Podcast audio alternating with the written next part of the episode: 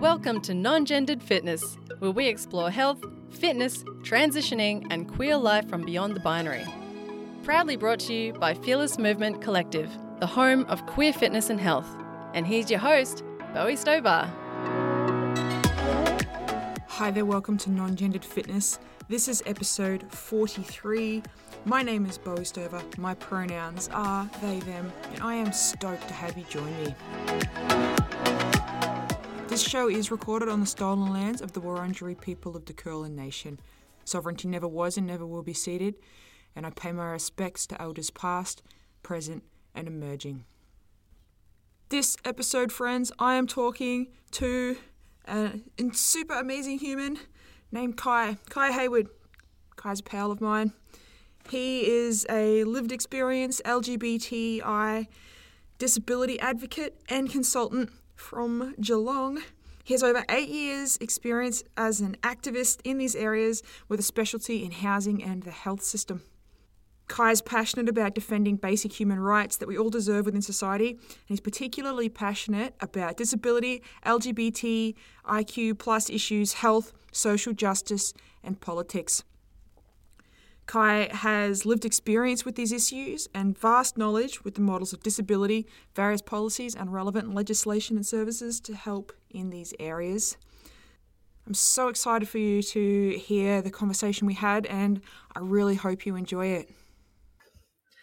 Hi, Kai. Thanks for joining me today. No worries. Thanks for having me.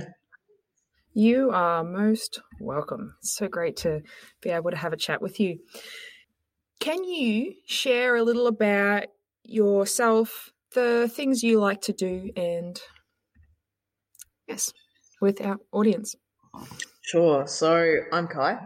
Uh, I grew up in Ballarat. I'm now living in Geelong. I have been living in Geelong for over well, since 2007. So how long is that now? Nearly 15 or so years, probably more. I'm a lived experience consultant educating about disability and LGBTI issues. I go around to things like schools, disability services, NDIS, uh, universities, so on and so forth, educating the public about these issues, how to cater for our own, for, for our demographics, and yeah, just help I guess, the community create better inclusion for not only the wider LGBTI community, but also specifically those with disability living within the community as well as we're often an overlooked sliver of of the, the rainbow community as well. Yeah, absolutely. Wow, that's it's a big job, hey. yeah, it's so great. It's it's really inspiring that you're able to have the capacity to get out there and, and kind of have those conversations and stuff like that because so many people just lack that awareness. Exactly. And I think it's very important, particularly when you're regarding things like disability services, like NDIS. It's important that people like myself actually go out there and discuss, you know, things about the community, what we need, while sharing our own experiences as, as well. Because for for us, that means we can access our uh, our services, our funding, our whatever safely without any fear of harm, without any fear of discrimination and without any fear, I guess, of having to overly, you know, be be the educator all the time. I mean, there is a role for us to educate our service providers, but to have to do it all the time is quite laborious. um, so, yeah. you know, people like myself, that's that's where people like myself come in educate people like the NDIS and service providers on things like diversity, etiquette, all that sort of stuff, so that um, you know the the service providers and workers can actually you know learn and do the research for themselves before before engaging with our, our demographic. So yeah, wow, it's and it's it's challenging because so much of this stuff is common sense. Like when it comes to inclusion, it seems it always comes across as this overcomplicated issue, but really it's not hard if you just take that moment to think and be like, how would it be the respectful way to talk to someone? Maybe I'll do that. exactly. exactly. And this is particularly important when it comes to things like disability and mental health services because there is still, I mean, that as I've discussed in other interviews, there is often assumptions that are made around disability, sexuality, gender identity, and, and the like. First and foremost is that people with disabilities are non sexual beings or completely out of control, which neither so, are the so, case. Like yeah. Neither are the case. Um, and conversely, as well, on top of that, that we're incapable of having, you know, loving, meaningful relationships, however those relationships take place, whether yeah. they be with one or more partners or casual or friendships or what, what whatever that means for the person. Yeah. But also the main assumption around people with disabilities too is that we're all cisgender and that we're all mm. straight. Uh, yeah. no, case in point. Um, case in point. And this often leads to service provision that is very um, narrow minded, very ignorant of a person's specific needs around these issues, which, particularly for our demographic, impacts things like safely accessing services, being respected as as we are within those services and funding provision as well, um, having our identities respected and acknowledged as well, and finding staff and support that is empathetic to our needs as well. Which, you know, for my personal journey, I've been very lucky in that regard, but I know of many others that have been through the wringer trying to find not only age appropriate, but identity appropriate or LGBTI appropriate services or services that have adequate policies to enact enough safeguarding, I guess. Yeah, it's such a big gap, and it, it, that need for it to be highlighted is, and then not just highlighted, but taken seriously. Like these are legitimate experiences that people have. These are not once offs. These are not, oh, well, you know, most of the time we're good. That's no, it's, no. across the board, right? No. Like, no if we, you know, accessed a mainstream service and they had no clue about any of this stuff and started employing workers that potentially had either homophobic, transphobic, racist, whatever views and viewpoints and started enacting that within their work, that would then become a huge safety issue. You know, yeah. again, like I'll, I'll bring up my experience. Like, I not uh, it was over about a year ago now. I moved out of aged care after living there for over seven years with long term illness. So I've been in my beautiful little abode for over a year and a bit. But back when I was starting the journey with NDIS to get my specialist disability accommodation funding secured to get this place, I was searching a lot of properties, a lot of service providers, and my main concern was finding a support service because I knew I was going to need a lot of support work in the first few months of moving out. Was finding a service that was going to be culturally sensitive, that was going to be respectful of my needs, that was actually going to assist me in all the the transitions that were happening at the time and to guide me into my now proud self. Yeah, and, and considering back then too, I was literally two months into my medical transition into testosterone. So all the mm-hmm. changes were starting to happen. And yeah, because of that, I was I was shit shit frightened for a number of reasons. So, um, but yeah, going forward, into meeting the actual staff of the house, the actual original house manager for not only this house but a property out on Torquay Road was actually a member of the community, and I I knew her well through another friend of mine who are both involved quite involved with the Dykes on Bikes, and this the the house manager ensured that you know, she would employ staff that were either, you know, of from the community or very much strong allies of the community as well. Mm-hmm. And very, very stringent with that as well. Very stringent with that. And that gave me a lot of confidence and made me feel feel a lot better about the whole process. Um, but also reassuring me, you know, if anyone messes up, yours tell me straight away and you know they get two chances and if they stuff up again they're gone which i i appreciated. I really appreciated.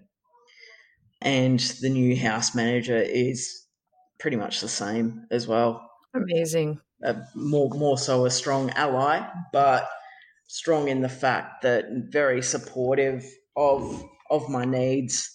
And yeah just allowing me to be myself, you know? Yeah. Now now I'm just I'm basically treated by staff like I'm the man of the house, like, and that feels that feels so freaking great. Like, yes, that's awesome. I had, I had, people, you know, noticing when I was growing a little mini beard over early ISO. They're like, "Oh, you're starting to grow a bit of a beard, mate. Looks good." Yeah, you know, those little things that are very affirming you know? Yeah. Yeah, they they gave me the little things as well, which has been awesome. Yeah. It makes all the difference, hey. Like it's a, it's never it's never always about huge big actions. It's like that's that's like one part of it, but there's so much like the fillers, right? You've got these big actions that you can take and then all that those filler steps in between that that and that's where the big difference is. Oh, big time, big time. Yeah. And you know the the ability to be able to have a laugh with not only my support staff but also people. Uh, you know, I suppose you could call them ancillary supports. Um, mm. You know, things like my occupational therapy, my physiotherapy, all that sort of stuff. Yeah. I actually had to employ a new occupational therapist quite a while ago because my previous one just didn't. she was very exclusive of disability and sexuality mm. and didn't you know, saw a, a, single bed for me as a necessity. Um, but yeah, my, but my new occupational therapist, along with all of my other supports, you know, they're very inclusive of those aspects of my life as well. And i can have a not only a mature discussion about that and my needs around those sort of stuff but also it's i've also got people that i can because i mean especially over the course of this year i've needed a good laugh. I think everybody's needed mm, a good laugh. Yeah absolutely. Yeah. And you know there's certain little aspects that because you know my my brand of sexuality is not especially of the vanilla kind. Again another assumption about people with disabilities and sexuality is that we're all vanilla. No. Mm. no. And being able to joke with not only my ot but my support workers about that sort of stuff yes. has been amazing yeah, it's so great. Kind of offended and like, oh, you do that, you know. Let me sit yeah. you down and educate you, friend. Yeah, yeah, yes, I have sex. Yeah. Shocking! No. oh my god! Oh my god! Oh my god! That's just oh, scandal! Scandal! No. yeah. What a. I, I can't imagine because like as an able-bodied person it's just not an experience that you have. Like these these certain assumptions in that way just never put onto you. It, it's like trying to understand where people would even get these ideas from. Like, obviously, it's a systemic issue that at some point along the way, you know, people have gone, well, you know, maybe way back in the day before there were much better support options available for people who had disabilities. They were limited, not that they weren't sexual people, not that they weren't from the, uh, you know, the LGBTQA plus community, but that they mm. didn't have access to it. So they weren't seen as, you know, the, as in within these specific demographics. Yeah. And I can, you know, remember back in the day, you know, when I was growing up, I often heard of you know disability service providers and often housing staff by those how those, those uh, service providers. They had very narrow views around sexuality and disability. You know, they didn't allow yeah. things like sex workers to come to to housing to you know come see clients or mm-hmm. even when it came to relationships, you know, that was not helped to be facilitated at all. Whereas nowadays, complete 360. Com- yeah. Complete 360. You know, as I said, you know, when I discuss with my support workers and my OT around these issues, we just have a damn good old laugh. Yeah. uh, oh, I mean, it's, it's so great we take it seriously because there are some serious issues around it, but yeah. there are some issues that we can just have a damn good laugh over. And in a year like this one, all of that shit's welcome. yeah, absolutely. Absolutely. How Have you found, like, obviously having support workers and um, you know all these other networks available to you that are so affirming with your experience in in all the intersectionalities of your experience how have you found that that's kind of supported you, particularly through your transition? Like when you you said you had only started T when you were still living in an aged care facility. I imagine, but contrasting yeah. between that and now, like that experience must be quite different. yeah, so like starting that whole process for me was um well even even just going through the the and I'm sure you you can kind of appreciate this to a point maybe as well. But the kind of having the oh shit moment, I've got to do mm-hmm. something about this. Mm. To you know the exploration, you know having that time period of where I don't know what the fuck's going on. I yeah. need to figure out myself. I need to go off to a shrink and figure out myself. Mm. To actually making the solid deci- decision for yourself that okay this is who i am and this is what i need to do about it yeah. to feel better about myself but yeah like even just going through the journey of discovery i mean i i actually had an interview that i did a couple of days ago that i was talking about this sort of stuff and i i like many of us folk you know we, we can either have the experience of I've always known since da da da da da that I was mm-hmm. da da da da da. Yeah. But for people like myself, for me, it's been a slow journey of discovery of things over time.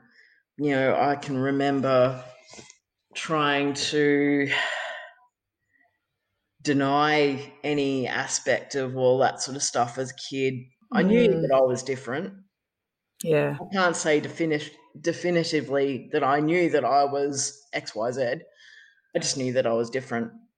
Yet I tried to deny that difference for as long as I can remember. But I think all my peers knew knew differently as well because I used to be bullied about it. Oh, um, that sucks. Yeah. yeah but yeah, it was sort of later on in my uh, late high school that I, and back in the early 2000s, all this stuff was barely talked about. And I lived in Ballarat. Yeah. So, mm-hmm. like, yeah, you've got regional rural town versus early 2000s, Yeah, yeah. which in Australia, that was still a fairly conservative time. Yeah, absolutely. A very conservative Howard government who just wouldn't have a bar of any of it. Mm, yeah, No, I know those small town kind of queer feels. But particularly in the late 90s, early 2000s, none of this was barely talked about. Openly. no, not not at all. Nah, particularly not in, um, smaller kind of rural hubs and stuff like that. It was like it was it was the it was the whispered under the hand type thing. It's just Mm. like and rumors was like, oh, that person's a dyke. so, you Yeah. know, more more stuff like that than anything else. Yeah, and you know, from as long as I can remember, probably early high school though, arguably was when I, you know, first started hearing about and. I mean, I I had likings and crushes of you know the same gender when I was young, and I, I recognize them as such now. I I didn't want to recognize them as such back Mm. then because it was pushed into me that that way of life is wrong, and also you know being a growing up as a person with a disability in a conservative time when there was even more conservative views around disability at that Mhm. particular time point as well. I was just doing what was expected of me, you know, Yeah. be be the girl, be a proud girl, and be, be an inspiration, be brave, and put on a front for everyone. yeah. Oh, sorry, I, I'm not laughing at you because it was, it's that was my experience as well. It's just like be a lady. What does that mean? And I was never, I was never overly feminine. Um, But there were definitely stages in my teenagehood and early adulthood where I tried to hyperfeminize Mm, to normalize yeah, and fit in. But yeah, that honestly, in hindsight, and I reflected on this in the other interview as well. Yeah. that led to a path of just utter self destruction and just yeah, led me to the ill health that I had, you know, over eight, nine years ago, um, which led me into aged care and the journey that I went on with that as well. But yeah, sort of, yeah, having the journey of coming out as, you know, bisexual and then figuring out that my my attractions were more toward femininity and all that sort of stuff i came to the mm-hmm. conclusion that okay lesbian fits okay Yep. lesbian doesn't fit Who the fuck am I? and that was what led to the i'm not a girl i'm not a boy what the fuck am i you know i'm more masculine leaning and yes like my body hasn't developed in the way that i need it to but i'm Mm, what? Mental breakdown. Mental breakdown. But yeah, sort of the first person I kind of, or people I sort of started discussing were with were close friends. But when it came down to actually disclosing it to my then GP, who was the the GP at the aged care facility, who was obviously only skilled within aged care and um, Mm. geriatric health. When I sort of said all of this stuff to him, and when I told him to write the letter and whatnot, he was just kind of he wrote the letter in such a way that, and this is the exact wording he used was. Kiralee is confused about her gender. oh, yuck. What is wrong with those words? Oh, everything. Oh, my gosh. What is wrong with those words? Oh, and it, that's that's not isolated to GPs, hey, as well. That's it's such it's such a scarily common yeah. type thing to have happen. Like, oh, it sucks so hard.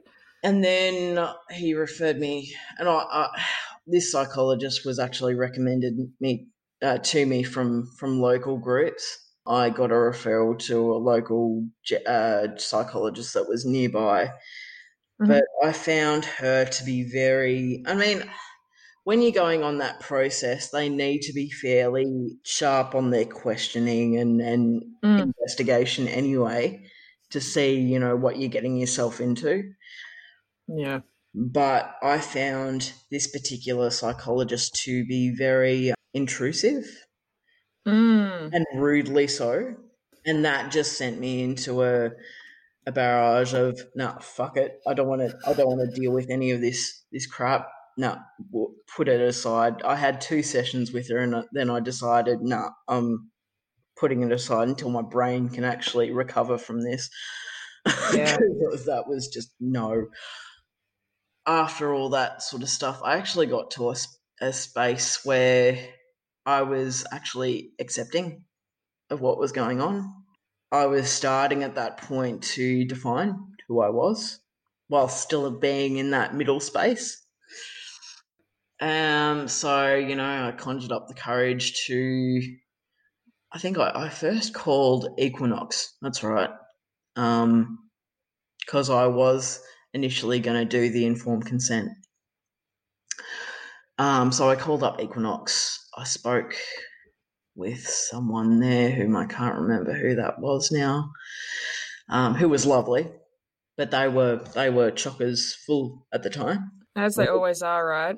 Yeah, yeah. Just for everyone listening, Equinox is like a, um, a support service where people who are transgender diverse can kind of take those first steps towards affirming their transitions yeah. in whatever manner they choose to pursue it, and yeah. get kind of that allied health support that's actually educated. Yeah, I spoke with Gabe there, that's right. Gabe gave me some details of other practices that were both a mix of informed consent and the traditional method as well. So, you know, I was I think I was given a mix of like four or five practices, you know, North Side, Prahran Market, Mind, I think. I actually chose to go with Prahran Market Clinic. Made an appointment with Sven um, Strecker, who is brilliant. I would definitely recommend him if anyone is wanting to start the process. Very understanding, very blunt, but very mm-hmm. understanding and very kind. Very kind man. But yeah, like I called up and uh, made an appointment with them, sort of made the trip down to Prahran from Geelong long trek and a huge yeah, sure. South Yarra station, all uphill, which killed oh, oh no.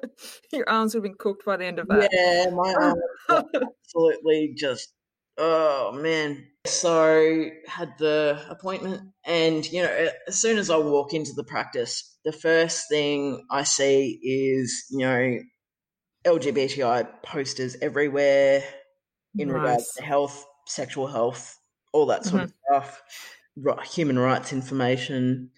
I walk up to the, the, the desk and it's staffed by, you know, four gay men who were quite jovial and friendly and laughing and I was actually feeling nervous as hell and the fact that they just wanted to crack jokes and make make me laugh as well I really appreciated it yeah. just made me feel welcomed and safe straight away, and mm-hmm. my nerves just slowly died down. Amazing. Before the actual appointment. Yeah. But yeah, sort of had the appointment with Sven. Again, Sven was awesome, like before, during the process of counseling, mm-hmm. and when I went to get the referral to the endocrinologist to get the script. Mm. And he then referred me on to a psychologist whom I actually still have, Jonathan Tandos, whom again I would recommend if anyone's after a good psychologist. But yeah, I had, you know, up to and and Jonathan basically said to me, you know, whenever you're ready, just say the words and I'll I'll do the letter. And you know, for me, probably took me about seven sessions because admittedly there was a lot of stuff that I needed to let go of, and I, am actually glad in hindsight that I didn't go through the tradition of the informed consent. I would have had mm-hmm. a lot of regrets in hindsight, I think, because there Yeah. was a lot of stuff, negative stuff that I needed to let go of before I started. It was just, you know, hanging on for dear life. Yeah, yeah. Wouldn't let go. but yeah, I had the six, seven sessions with him and gave him the go ahead. Mhm. Did the letter for for me. Um, I had to do the WPATH questionnaire. There's a certain questionnaire you have to answer in line with the report as well to, I suppose, help prove prove to yeah, the doctor, endocrinologist, all the rest of it, and to fulfill specific laws and WPATH policy as well in prescribing hormone treatment. So yeah, basically after that, um, had another appointment with Sven, whereas I had all my bloods done, final assessment, all that sort of stuff. Referred me off to an endocrinologist, which is, and I still go to him as well, um, Leo Rando out in Niddrie. Again, highly recommend. All great Yes. professional. All great professionals. so professional. good. So yeah, I've got a really good health team behind me. Um, Mm. I've got a good health team behind me here in Geelong as well. Cardinia Health, Dr. Andrew Bevan is my main GP down here. And yeah, Cardinia Health, I, I wouldn't fault at all in regards to any aspect of care. That's amazing. So yeah, it's it's really really important to have that a good health team behind you and one that's going to be accepting of the process that you need to go on. You know, Yeah, Yeah. but not only that, the for me the the important ancillary supports, which was my disability supports, they needed to be online with it as well because if they weren't, going back to the safety issue, that would impact mm. my safety greatly. Yeah, for sure. Did you find that through any point any of your allied health specialists raised the the question of your disability being something that could limit any of your transition, or did you find that that was a barrier in any way for you? I was actually really scared of that. It's known within certain parts of the disability community, uh, trans and gender diverse disability community, that some people are actually denied treatments and procedures based on the fact of their disability and or their assumed ability to be able to make sound decisions on their healthcare. Yeah, Um, you know, a lot of people have been denied hormones. A lot of people have been denied top and or bottom surgery. You know, basically for many of us, life-saving procedures. yeah, absolutely. And it's all been denied on to many, many of us based on sheer ableism. Yeah, and not only just general ableism, but medical ableism as well, not being able to have that agency over our own body, not being Yeah. able to have the doctors and medical professionals understand that we know the pros and cons, the co- potential consequences, the potential benefits of whatever we need to do to our bodies, good or Mm. bad, whatever. A, a dignity of risk, the ability to take that dignity of risk. Often the medical profession stifles that ability quite a lot. And it's it just comes down to sheer ableism and an issue of accessibility as well, big time, yeah. or Yeah. lack, or lack thereof. hmm Yeah, it's and and it's not it's not an issue that you necessarily hear a lot of people having the opportunity to share and talk about either. Like within the transgender diverse community, when they talk about their transitions, whether it's medical or non-medical, so many people, able-bodied people who are, you know, they're sharing their experiences, which is great, and that does come with a a level of policing and you know kind of gatekeeping already but to to just you just don't hear about the experiences of people with disabilities when they when it's time for them to transition at all like and, and i've you know i've spoke to so many people from the community over the last four years and Mm. it's just so uncommon. Yeah, yeah, and it's this also comes back to the fact that you know people with disabilities within the queer community community. We we make it up a small sliver of that community. And and because of that our specific needs as queer trans gender diverse people with disabilities are often overlooked which for us on many levels leads to poor health and social outcomes. I mean Mm. you, know, you already see high levels of mental health, mental illness, high levels of homelessness, or you know some level of displacement, um, whether it be placed in some sort of social housing or or whatever it might be. Economic issues, you know, poverty, job insecurity, all that sort of stuff, substance abuse, and you know the amount of our community that are subject to abuse Mhm. and who you know have or have sadly lost their lives just just to the fact of being who they are like Yeah, exactly. it's shit but you know for the disability the portion of the disability community that belong to the rainbow community all of those issues are basically amplified by Yeah. god knows what and there's i call it the domino effect It's Mhm. like one layer of intersectionality, you know, the stigma of disability, stigma of sexuality. You know, you might have some gender um, stigma attached to that, you know, women with disability in particular. And then add sexuality and gender on top of that as well, Mm. on top of potentially other factors like culture, religion, many, many others. It, it's Yeah. it's compounding. It's just compounding. Yeah. it's like that constant domino effect. It, it just keeps crashing down. But in saying that, you know, health professionals nowadays, and this is why people like myself go out and do this sort of training as well, people who work with our demographic in particular actually need to have a sound understanding of intersectionality Mm, and how it 100%. affects the person. Yeah. and with our demographic, they need to have a specific knowledge of the issues that affect the rainbow community, but also how that can be amplified for people with disabilities within the community. Because often the issues are amplified by 10. Yeah.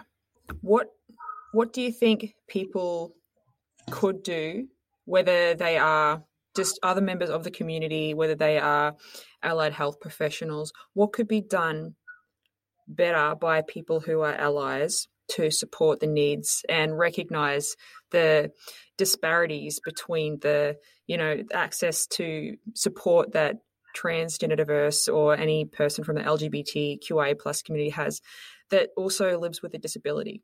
What could be done better by the community? I think, first and foremost, people need to be willing to educate themselves. Mm-hmm.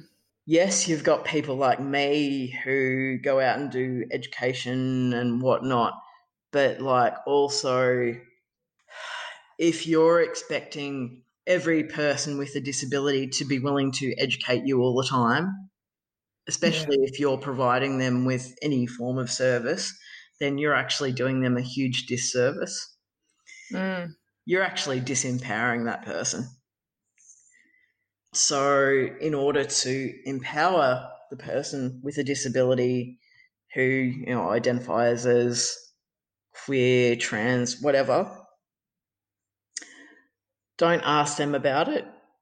Mm-hmm. Go out and do the research yourself. Go out and do the diversity training yourself. Engage in diversity training.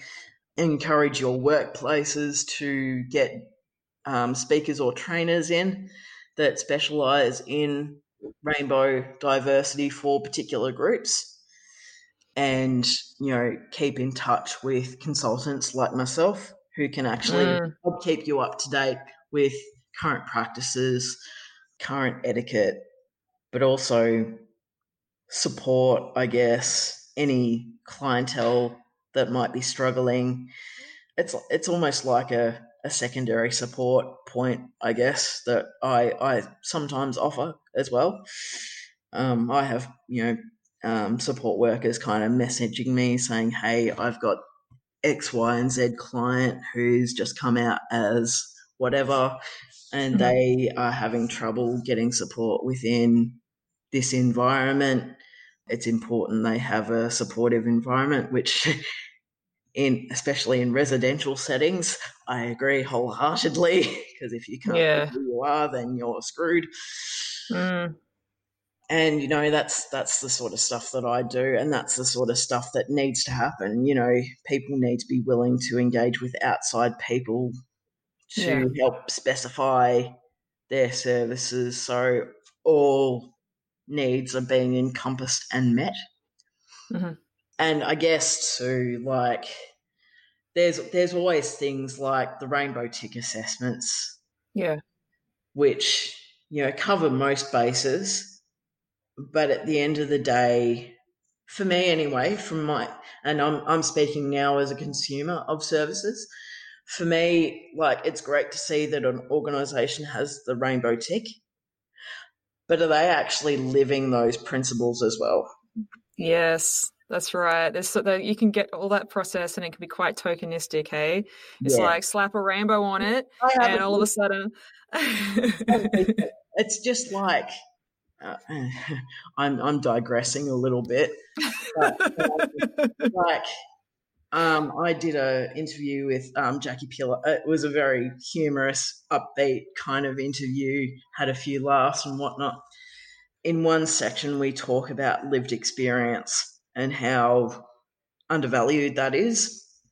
Mm.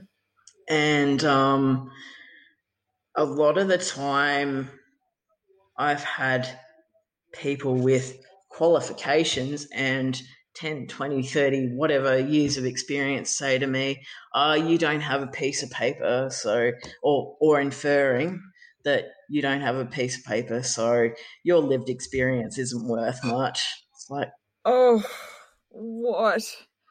What? what? I have. Oh my gosh. I'm, I'm 33 years up on your 10, 20, 30 years of experience in the disability, mental health, whatever. Mm. So, um, sit the fuck down, bucko. yeah, right. Oh, it's people who think because they've read about something it's like i know i read it in a book. It's like that's really great. Like yeah. you read things. High five. Well yeah. done. You're, certifi- you're, you're, certif- you're certifiably something. Well done. Yeah that's it. It's like lived experience is everything. Like there's there's knowledge that you can learn about in a book and there's knowledge that you can only gain from living it. Yep. And that's that's so much more of value and of importance than anything that could ever be conveyed third person through something that's read. Yeah, yeah, yeah, exactly. Um, and I, I think too, like in terms of that sort of stuff, like in terms of what providers, in terms of what the community community can do.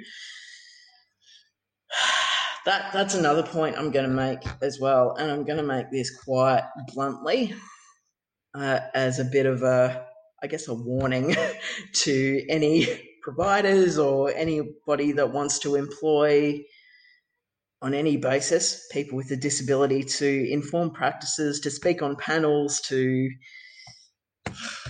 whatever it is. You guys need to value our lived experience a lot better than what you currently do. Mm.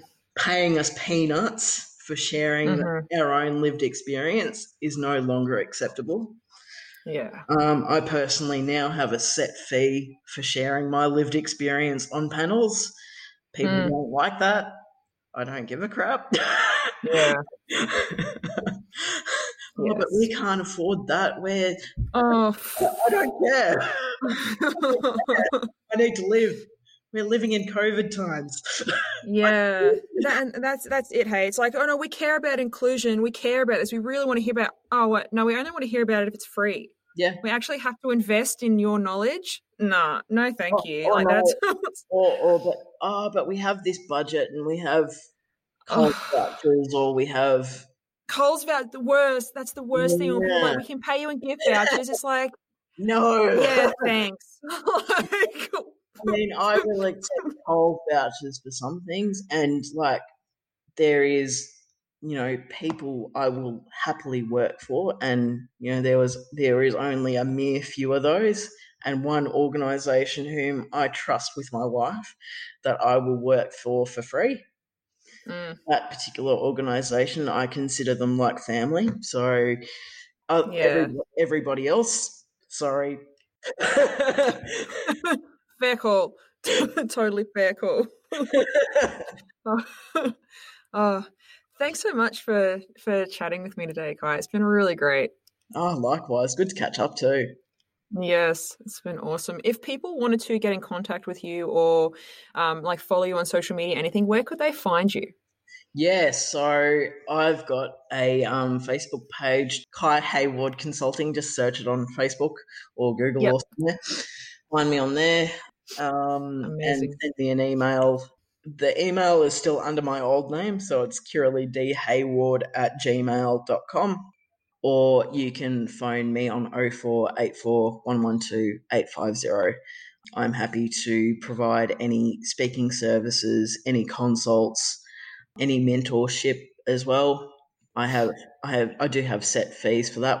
But um, if you're willing to meet those costs or negotiate a reasonable, in equal to the fee that I charge, I'm happy to to work with you. Amazing. You are definitely worth it, Kai. Absolutely. Well, I I hope so. definitely. Thank you. Thank you so much. no worries. Thanks for listening, friends. I hope you enjoyed the episode. If you want to learn more about anything that Kai has spoken about today, you can find those details in our show notes on our website at www.fearlessmovement.co. If you want to get in contact with Kai, you can reach out to him on Facebook through Kai Haywood Consulting, or you can email him at kirileydhaywood at Until next week, friends, have a rad as day.